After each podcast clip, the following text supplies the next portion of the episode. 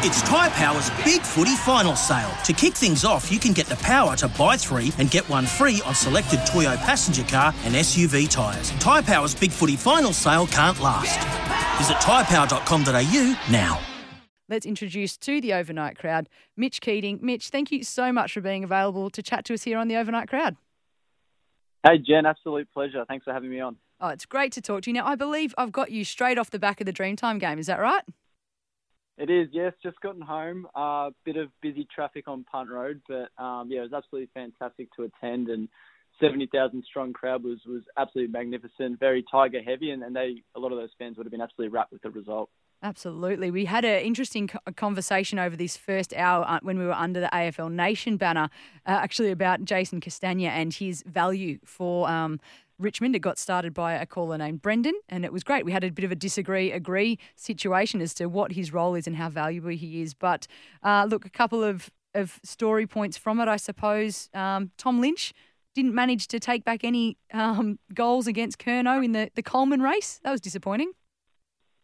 Yeah, look, it was a, a night that uh, Tom probably wants to forget. I think with zero goals for, and then unfortunately ended the night with a hamstring mm-hmm. injury, which sounds like we'll keep him out of next week along with Kane Lambert. So there's certainly a watch for, for Damien Hardwick across the next week and how he moves those magnets around. But um, yeah, I guess you know, you know Tom's put together a fantastic season. That's the exact reason why he's in that Coleman medal race and right at the top. But at the same time, you look at someone like Jack Riewoldt and um, he's able to just fill in that role when, when Lynch is having an off night and he kicked four of his own. So those two working in tandem um, absolutely fantastically. And the whole forward line for Richmond I thought was really humming.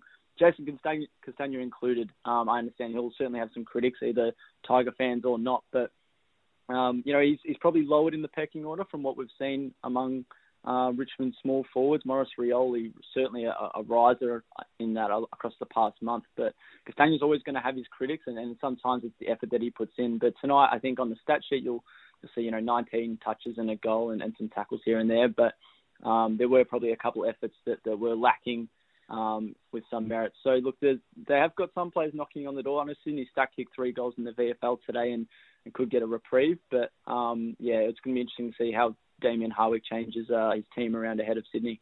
Yeah, a couple of injury concerns coming in for them. They're not the only team across Saturday that had some injuries. Have you got any any news at all across any of the other injuries from Saturday? Well, the, I guess a, a highlight, one to highlight would probably be uh, Patrick Dangerfield at Geelong. He's had a couple of uh, weeks off earlier in the season with a corked calf, and sounds like he had even more tightness in that calf um, in the win against Port Adelaide today. They put him on ice quite late into the match and brought Brian Myers on as a medical sub. So he's certainly going to be one that I think the Cats are going to have to manage um, across the coming weeks. They'll have a, obviously the buy in that in that midweek period, but um, look, yeah, he's going to be another a, a big loss. And you know, the Cats have been up and down in their form and and haven't really been able to put anyone to the sword. I, I don't think this just quite this season. Maybe North Melbourne aside and, and Essendon in round one, but they, uh, most of their wins have kind of haven't quite been able to just flatline their opponents um, until the very end. So and today was was along the same line. So yeah, Patrick Dangerfield's certainly going to be um, a big focus for for Geelong in the coming weeks. And another one, um, obviously we don't know the full extent yet, but Rory Thompson with a knee injury, you know, made his return after four years and two knee reconstructions just two or three weeks ago and, and was unfortunately subbed out of today's game against the Bulldogs. So hopefully scans come back somewhat positive for, for Rory and, and it's not um, what we can what we can fear to be the worst. Well, he is hoping, absolutely. Dangerfield run was interesting. It was the knee, it was the calf, it's a bit of everything. So, yeah, look, injuries wise, it's it's crueling a few of us. Of, course, across Supercoach, it seems to be um, catching us out as well. Um, other news from the Dreamtime game. What did you think of the, the beginning of it and, and the, the long the long march, the long walk? It's been, I think, 18 years now, and it just is such a special moment in our calendar. Oh, absolutely. It's fantastic to see. And, and I think the one thing that, that I always kind of reflect on uh, each year now. It's no longer just one game. It's no longer just Richmond versus Essendon. It's it's a whole round. It's now two weeks worth. It's um, yeah, it's absolutely fantastic to see how um, the Sir Doug Nicholls round has grown across the, the 18 years and and to just see um, every player that's that's involved and, and donning those Indigenous strips is absolutely fantastic. And then, like you said, we've got the long march and great to have it obviously back at the G last year um, was fantastic over in WA. But um, I think a lot of Melbourne fans, particularly obviously Richmond Essendon fans, were uh, ecstatic to have it back. And, and the atmosphere, the pre-game, pre-game, um, you know, routines, the war cries were absolutely fantastic to hear. I think it was probably going to be 55, 60,000 Tigers fans, and and the lift that they got when um, their own team's war cry included all the players. It was um, yeah, certainly something I don't think I've experienced before. You know, we we get um, you know the, the last post on Anzac Day, and mm-hmm. we get that you know that split second right after the uh, Australian anthem on Grand Final Day, but this was something completely different, and um, yeah, hopefully something that can stay part of the uh, Sir Doug Nicholls round fixture for the years to come. Absolutely. Now, the winners across Saturday Cats, Dogs, uh, Narrm or Melbourne, Saints and Richmond continue on. Sunday, we've got GWS versus West Coast, Hawthorn versus Brisbane, and Freo versus Collingwood to round it out. Out of those three, which one, which team most critically needs the win? Uh, well, it'll be interesting to see how the Giants go tomorrow. Obviously, Mark McVeigh in charge for the rest of the year, and he's coming up against an Eagles outfit that um, I don't think we can have too much expectation from at least this week and, and for the for the coming weeks ahead. Um, you'd like to think that they get the job done. Um, I think I think the Collingwood Fremantle game is going to be an interesting one. You know, the Dockers certainly want to be bouncing back, um, have a little bit of dip in form, and I think Collingwood really just also want to be hitting their stride a bit more um, through the middle part of the season. So a trip across West certainly a game where they aren't going to be favoured. I think Craig McRae is really going to try and light the, the fire underneath his players ahead of that one. And but I, when you look at the 320 game, Hawks in Tassie, I know it's not the same Hawthorn side we've seen from the last 10 years, but I, I think this is probably going to be the tightest uh, contest among the three. Um, the Lions will be interesting to see how they fare um, tomorrow. But um, yeah, all three games. I'm not sure if we'll see an upset, but um, yeah, I think that 320 game is certainly going to be the one to watch. isn't it what? I'm a Freo supporter, so looking forward to that game, no doubt. Uh, I haven't asked you. Do you have an alliance anywhere? I'm a Cats man, so t- today was a good day. Um, nervous, albeit, but um, yeah, it was it was a good day to get another four points and bounce back after last week. So still need to see some a better run of form. I, I don't think we can be placed in the, the top four clubs, top five clubs just yet. But um, you know, we have the names there and the experience. But um, yeah, if we're losing Patrick Dangerfield here and, and a few other senior figures, then it's going to certainly make it an uphill battle for us. Absolutely, it will. Now, you must have been stoked. It was pretty cool to see Jeremy Cameron's uh, torpy from the pocket. Uh, that was what what a what a just old fashioned highlight of footy that was. Oh, absolutely. Certainly rivaled Mitch Duncan's from last year, and it sounds like they've both claimed an end of Kardinia Park with, with those kicks. And um, yeah, he's been a, a, fantastic talent. Obviously, we um, put a lot of, uh, I guess, resources into getting him down to Geelong, and um, you know, it hasn't been. Uh, well, last year wasn't exactly the the you know, run that we that we thought we would have, but um, this year I think when we're seeing both him and Hawkins playing each and almost each and every game together, um, arguably the most lethal duo, and certainly getting rivaled by Curnow and McKay at the moment at the Saints, but at the Blues, sorry, and, and Membrey and, and King at the Saints. But um, yeah, when those two are fit and firing, I don't think you can really beat them. Yeah, absolutely. Now let's switch tack. Let's look at another very big and popular footy code across uh, the Australian landscape. Let's quickly touch on, of course, the A League men's final, where I think this was an upset to everyone other than Western United, who they were like, no, we always thought we were going to make the grand final. You can step back, everyone. But victory, they went down and they're out.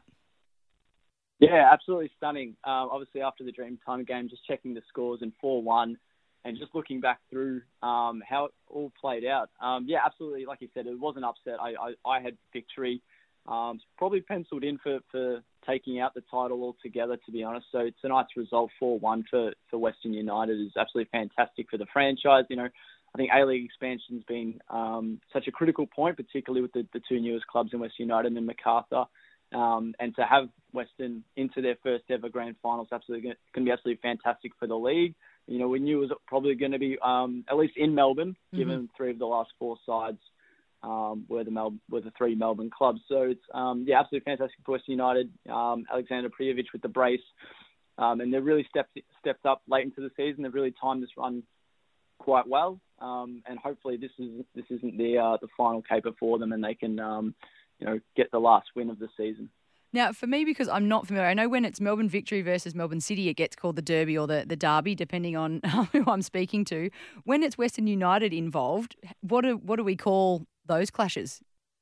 I'm not, I'm not too sure No? if it's uh, if it's home to turn just yet, um, but I think with the way they're going, if they're certainly starting to ruffle some of the feathers at the top of the league, they're going to make a few foes, not just local, um, in a very short amount of time. They've got a bit of grit about them, um, a bit of fire, and it's I think it's they're uh, yeah, look, it's going to be very interesting to see how the grand final plays out, and, and certainly who they're playing against. Because if they do have Melbourne City um, next week, and obviously it's likely to be, well, it will be in Melbourne. Mm. Um, yeah, it's going to be absolutely fantastic event, and uh, yeah, there certainly is going to be another rivalry building. So nil all between Adelaide United and Melbourne City in the first semi-final leg. What's your tip there? Do you think City get it done? I think so. I think returning home is going to be a big boost for them. Um, you know, questions can always be raised about you know how big the crowd can they can pull in, um, and you know I think it's at about a two o'clock game Eastern time um, tomorrow. So hopefully, no, not too many excuses to, to pack in AAMI Park um, and yeah, really get that 12th man behind them. Um, yeah, I think they will be favourites. You know, I think they've also they're probably in the benchmark of the competition for, for since day dot. So I think we will see a City Western United final, and I think City might just take it out. Okay. NRL, let's switch across to the other big footy league across in Australia as well. NRL, uh, across the Saturday, the biggest talking point had to be the Cowboys. 36 to 6 victors over the Storm. We know the Storm are a little bit undermanned, but that is a real take us seriously moment for the Cowboys. Oh, absolutely. There's there's certainly two tales coming out of this, and, and one of them is, like you said, it's about time we start really putting our, our finger down on the Cowboys and saying these guys are premiership contenders. You know, they probably were pitted to go, you know, bottom four, bottom five um, of the competition before the start of the season, and Todd Payten's done a fantastic job with such a young squad as well. I think that's that's one thing that's really been impressive. Murray Taulagi, Joe Marion, and I have been absolutely fantastic, and and I once again a, brace today. Scoring as a forward isn't an easy job to do, and he's just making it look um, a, a, like a cakewalk at the moment. And even putting his hand up for Origin could be a Maroons bolter um, with um, the season o- series opener coming uh, early next month. So he's timing that run absolutely fantastically. But like you said, they've, uh, they've they've put the Storm to the sword, which isn't something easy to do. And not only that, they are level on points uh, toward the top of the ladder, and there is a bit of a buffer now between both of them and the Panthers. But um, yeah, results like this for the Storm don't come around often. It was hard to watch last week, obviously very undemanded, and even tonight forced to play, you know, Harry Grant at halfback and Nick Meaney at fullback. So they are missing key names, Jahrome Hughes and Ryan Papenhuyzen among those. But um, yeah, it just didn't look like a, a Craig Bellamy led side, it seems, today. Um, and hopefully they can bounce back in the coming weeks. And I think the fears for um, Tom Trbojevic, D- Turbo from Manly, may have been confirmed, and it might have been a season-ending injury that he copped in that uh, two-point loss to Parramatta on Friday night.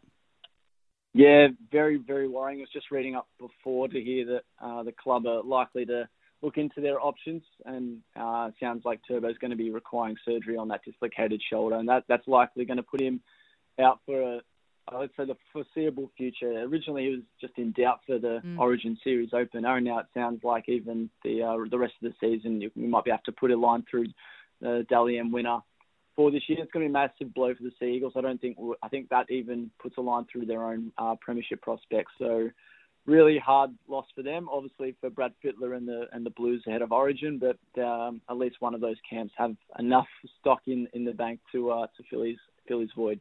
Absolutely. Mitch, it's been an absolute pleasure chatting to you across all the different footy codes here in Australia. Uh, thank you so much for jumping on board and becoming a member of the overnight crowd tonight. Thanks again, Jen. Thank you. Life's so full on. I've been working on this deck for ages. These steaks don't cook themselves, you know. Life's good with a Trex deck. Composite decking made from 95% recycled materials that won't rot, stain, or fade. Trex, the world's number one decking brand.